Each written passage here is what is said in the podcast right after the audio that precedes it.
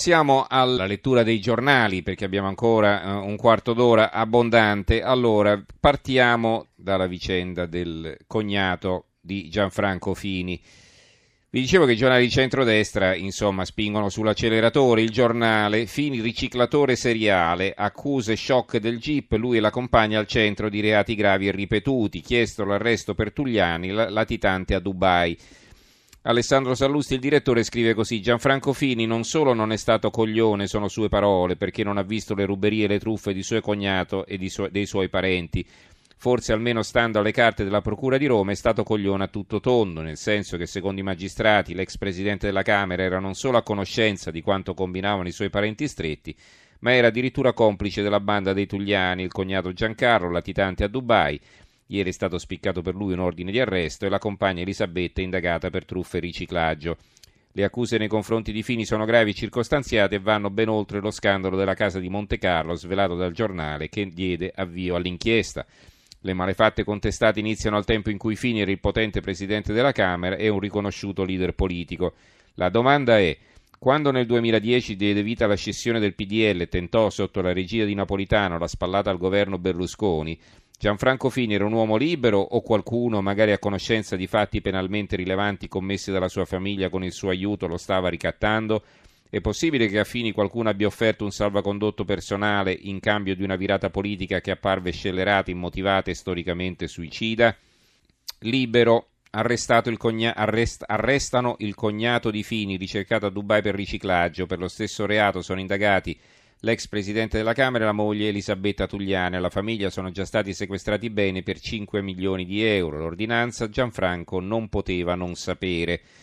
Vittorio Feltri firma l'articolo di fondo e incomincia così. Per fortuna che eravamo matti tutti noi che alcuni anni or sono avevamo segnalato ai lettori le irregolarità commesse dal famiglione di Gianfranco Fini, tra cui la vendita a se stesso di un lussuoso appartamento a Monte Carlo, attorno al quale si sviluppò una polemica acida e infinita. Poi si è scoperto, grazie a una tardiva indagine della magistratura, che avevamo ragione e torto l'allora presidente della Camera che ci trattava quali deficienti. Eh, la verità, fiumi di denaro sporco per fini. Nelle carte che dispongono la cattura del cognato latitante a Dubai ci sono pesantissime accuse all'ex presidente della Camera, era a disposizione di Corallo dal 2002. Nel suo ufficio a Montecitorio chiese al re del gioco d'azzardo di comprargli la casa a Monte Carlo. Il moralizzatore senza morale è il titolo eh, del commento di Maurizio Belpietro. Poi abbiamo il dubbio, il dubbio eh, scrive così, arrestate Tugliani, ma lui a Dubai, il cognato di Fini è accusato di riciclaggio. Il tempo e ora trema Fini, è l'apertura a tutta pagina, manette per il cognato ma è irreperibile a Dubai, i PM Gianfranco non poteva non sapere. Clan dei Casalesi, un pentito parla di AN dell'interesse per il business, nel gioco cora- del, gio- per il business del gioco di Corallo.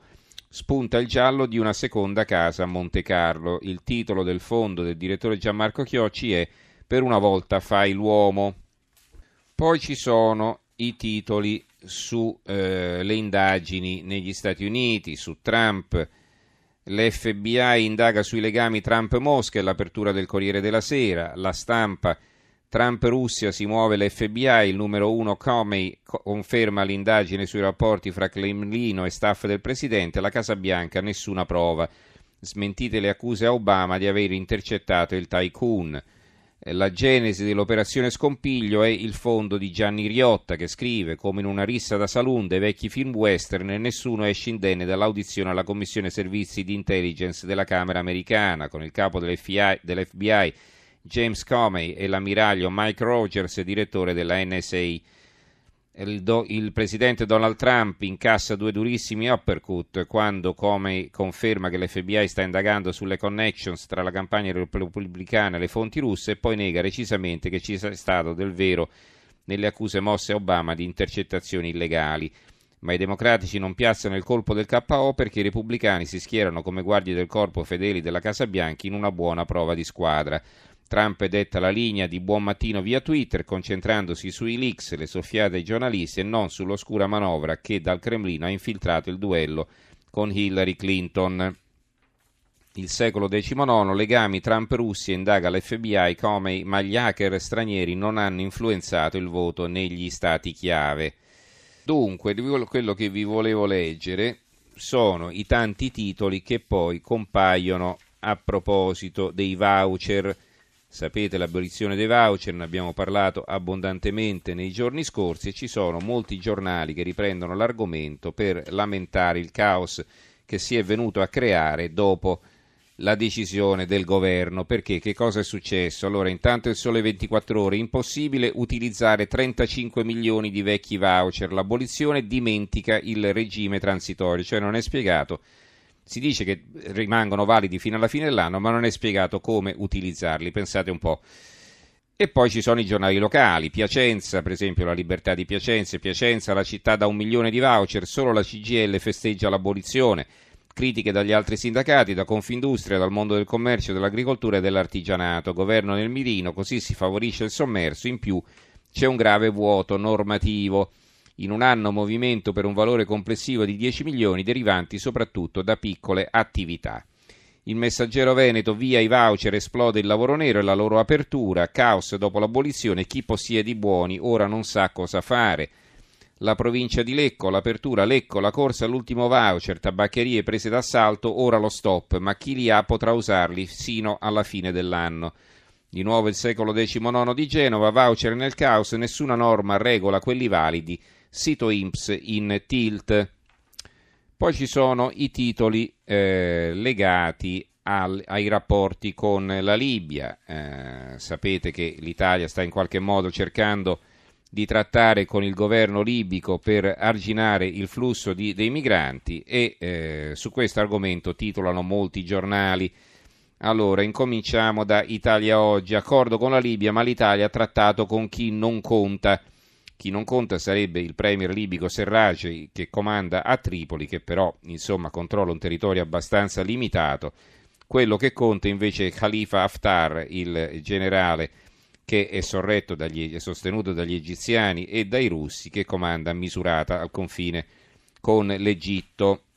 Ecco, qui anche su Italia Oggi c'era un altro titolo sui voucher, aboliti i voucher ma anche le regole, cancellata dal decreto legge tutta la disciplina che doveva permettere l'utilizzo dei buoni fino al 31 dicembre 2017.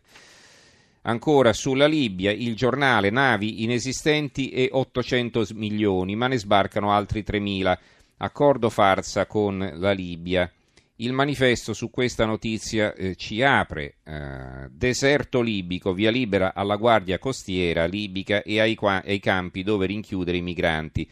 Al vertice di Roma sul Mediterraneo l'Europa torna a chiedere alla Libia di fermare i barconi, ma per ora non mette i soldi. E il premier Sarraj a Tripoli resta sotto attacco armato delle milizie. L'unità Libia come Turchia le richieste per fermare il traffico dei migranti. l'articolo è firmato da Claudia Fusani, vi leggo quel che appare in prima pagina. Si ricomincia da 90 marinai libici addestrati però sulla San Giorgio, orgoglio della Marina Militare Italiana, e da 10 motovedette che l'Italia consegnerà al governo di Tripoli entro la metà di maggio. Si ricomincia da apparecchiature radar per monitorare le vie del deserto e intercettare i camion dei trafficanti di esseri umani. Si ricomincia soprattutto da dove si doveva iniziare anni fa, dall'Africa, per portare sviluppo e alternative là dove partono i flussi dei migranti in cerca per l'appunto di sviluppo e alternative. Allora, ci sono poi i titoli, ecco no, ancora il mattino su questo argomento, dialogo in Libia, ma Haftar eh, posi le armi è un'intervista del mattino, migranti parla l'ambasciatore Perrone, eh, l'ambasciatore italiano a Tripoli, da tre mesi regge l'ambasciata italiana a Tripoli, Giuseppe Perrone, era ieri a Roma all'incontro del gruppo di contatto per cercare soluzione all'emergenza migranti, scrive Valentino Di Giacomo che l'ha intervistato. Noi non abbiamo il compito di sostenere al-Sarraj, ma l'intero popolo libico e la riapertura della nostra ambasciata a Tripoli deve essere letta come un segnale di vicinanza verso tutti i libici ma Haftar posi le armi, avverte il diplomatico nell'intervista al mattino e aggiunge il nostro lavoro avviene in condizioni difficili, riaprire l'ambasciata in Libia è stato un atto di coraggio da parte del nostro governo che ha già portato a risultati politici enormi. Il commento è di Gianandrea Gaiani, il direttore di analisi difesa, anche nostro collaboratore, Sarrace, il premier di una polveriera e il titolo Il premier libico riconosciuto dalla comunità internazionale, Fayez al-Sarraj, alla fine è arrivato a Roma per il vertice euroafricano sui flussi migratori illegali, ma il suo peso politico, semmai è esistito, oggi è ridotto al lumicino dopo una settimana di scontri a Tripoli e dintorni tra i suoi sostenitori e le milizie fedeli all'ex premier della Tripolitania Khalifa Akvel, la situazione si è fatta grave. Eh, la verità Traffica in Sicilia, c'è più traffico che non a Milano nelle ore di punta. Video di uno studente spopola in rete. I tracciati satellitari smascherano le ONG, le navi fanno la spola incessante d'intesa con gli scafisti. Ecco, questo, eh, questo, eh, video davvero è interessante, andatevelo a cercare. Il ragazzo si chiama Luca Donadel e spiega perché quando si parla di salvataggio dei migranti nel canale di Sicilia, che sarebbe il tratto di mare che separa la Sicilia dalla Libia, non c'entra assolutamente nulla perché, perché le navi che vanno a salvare questi migranti arrivano fin sotto nel Golfo della Sirte vicino alla costa libica, ma non è un'invenzione di questo studente che ha fatto tutto tutta una ricerca eh, ripercorrendo eh, diciamo, i tracciati delle navi che appunto sono registrati ufficialmente, quindi si può capire dove vanno e in che giorno e a che ora e quando tornano indietro, quindi eh, non c'è pericolo di sbagliarsi. Poi ehm, altre notizie ancora, l'apertura dell'unità più lavoro meno mafia, l'Ocri scritte contro Don Ciotti alla vigilia del giorno del ricordo delle vittime innocenti, questa è l'apertura dell'unità, la criminalità organizzata fa affari per 17 miliardi l'anno, toglie occupazione e deprime l'economia. Eh, su questo argomento ci sono anche altri giornali che eh, titolano, eh, per esempio c'era un'apertura che, eccola qui, l'apertura di Repubblica, Ro- Locri affronto allo Stato, perché appunto sono uscite queste scritte le vediamo anche sull'avvenire, l'antimafia di popolo che dà fastidio all'Ocri scritte antidonciotti dopo la mobilitazione, oggi la marcia. Va bene, poi invece per quanto riguarda, ehm, per quanto riguarda la politica, eh, è il secolo XIX l'unico giornale che apre con questo argomento. Grillo azzera i contestatori, la loro apertura, chi non è d'accordo si faccia un altro partito, l'out-out, l'out-out di Cassimatis, Cassimatis Marica Cassimatis era eh, la donna che aveva vinto le primarie e che poi è stata esclusa da Grillo, il leader all'attacco dopo il caso Genova, un casting per il governo. Va bene, e di questo eh, in, difesa di libero, in difesa di Grillo c'è Libero. Anche Grillo si becca critiche stupide, lasciategli fare il capo, dice Pietro Senaldi. Ma uno perché fonda un partito lo porta in testa ai sondaggi, se poi non può neppure scegliere il candidato sindaco della propria città, da quando si è capito che dopo le elezioni del 2018 5 Stelle risulterebbe la prima forza politica italiana, al capo del movimento nessuno perdona più nulla. È inconsueta questa difesa di Grillo da parte di Libero. Non vi ho letto il fatto quotidiano perché non ci è arrivato, ecco tra parentesi, me ne sono ricordato ora, ve lo volevo già dire in precedenza. L'apertura del Sole 24 ore Brexit al via dal 29 marzo, Bruxelles inizieremo subito a trattare, obiettivo chiudere entro il 2018. Il governo May fissa l'inizio dei negoziati per l'uscita dall'Unione Europea, incognite per gli europei residenti nel Regno Unito. E veniamo ad altre aperture o altre notiziole sfiziose. Allora, intanto l'apertura del mattino, e questo è davvero clamoroso, agenti feriti no alla solidarietà.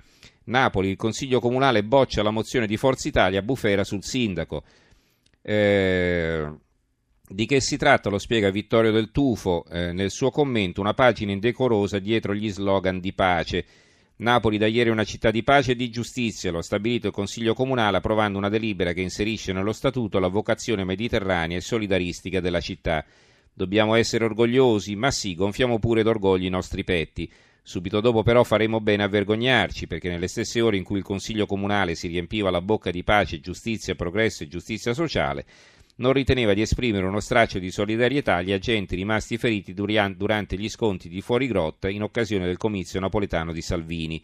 E non si è limitato il Consiglio Comunale della città di pace e di giustizia a bocciare il plauso agli agenti finiti in ospedale, ha anche respinto con il voto della maggioranza arancione il decisivo sostegno dei 5 Stelle l'ordine del giorno con cui si chiedeva la costituzione di parte civile negli eventuali processi a carico dei violenti, firmando così una delle pagine più indecorose della sua storia. Insomma, il mattino va giù duro su questa vicenda e credo che abbiano ragione. I sassi di Marassi, eh, la vignetta, nessuna solidarietà ai poliziotti, il sindaco è un ex magistrato e risponde l'altro, soprattutto ex. L'avvenire, via dalla decrescita infelice, Bagnasco, la priorità è il lavoro e i giovani, il fattore famiglia per contrastare la denatalità, questa è l'apertura dell'avvenire. Ci sono poi altre notiziole qua e là, vediamo intanto, eh, va bene, il giornale di Brescia apre sulla Brexit, a proposito di teppisti, il Tempo scrive così: sempre liberi di devastare, impuniti tutti gli autori degli scontri a Roma e sabato la città sarà di nuovo sotto attacco.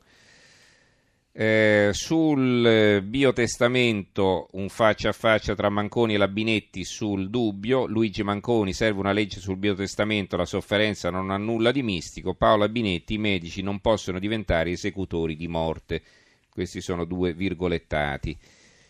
Il centro di Pescara, oltre alle notizie sul bambino autistico, ha un'altra apertura. In realtà il PM carcere a vita per Dilello, omicidio di Vasto, l'assassino di Delisa, l'assassino di Delisa chiede perdono ma non basta. Sul terremoto, no tax area per 5 anni, di Venanzio di un'industria, lo leggiamo qui sul Corriere di Rieti, nel decreto non ci sono risposte concrete per le imprese, poi vediamo il ministro dell'istruzione Valeria Fedeli ad Amatrice, il liceo sportivo è il futuro di Amatrice. Giornale di Sicilia apre così minaccia Ciotti eh, la sfida dei clan e una inchiesta interessante sulla nazione di, Firenze, di Firenze. Lo stipendio da favola dei nostri ambasciatori è il doppio dei tedeschi. Va bene, ci fermiamo qui, diamo la linea all'Italia che va condotto da Daniele della Seta che ci parlerà di tessere, cal- tessile, calzifici e calzaturifici. Ringrazio il tecnico Luciano Pecoraro, in redazione Giorgio Allegretti, Carmelo Lazzaro e Giovanni Sperandeo e noi ci risentiamo domani sera. Grazie a tutti per averci seguito e buonanotte.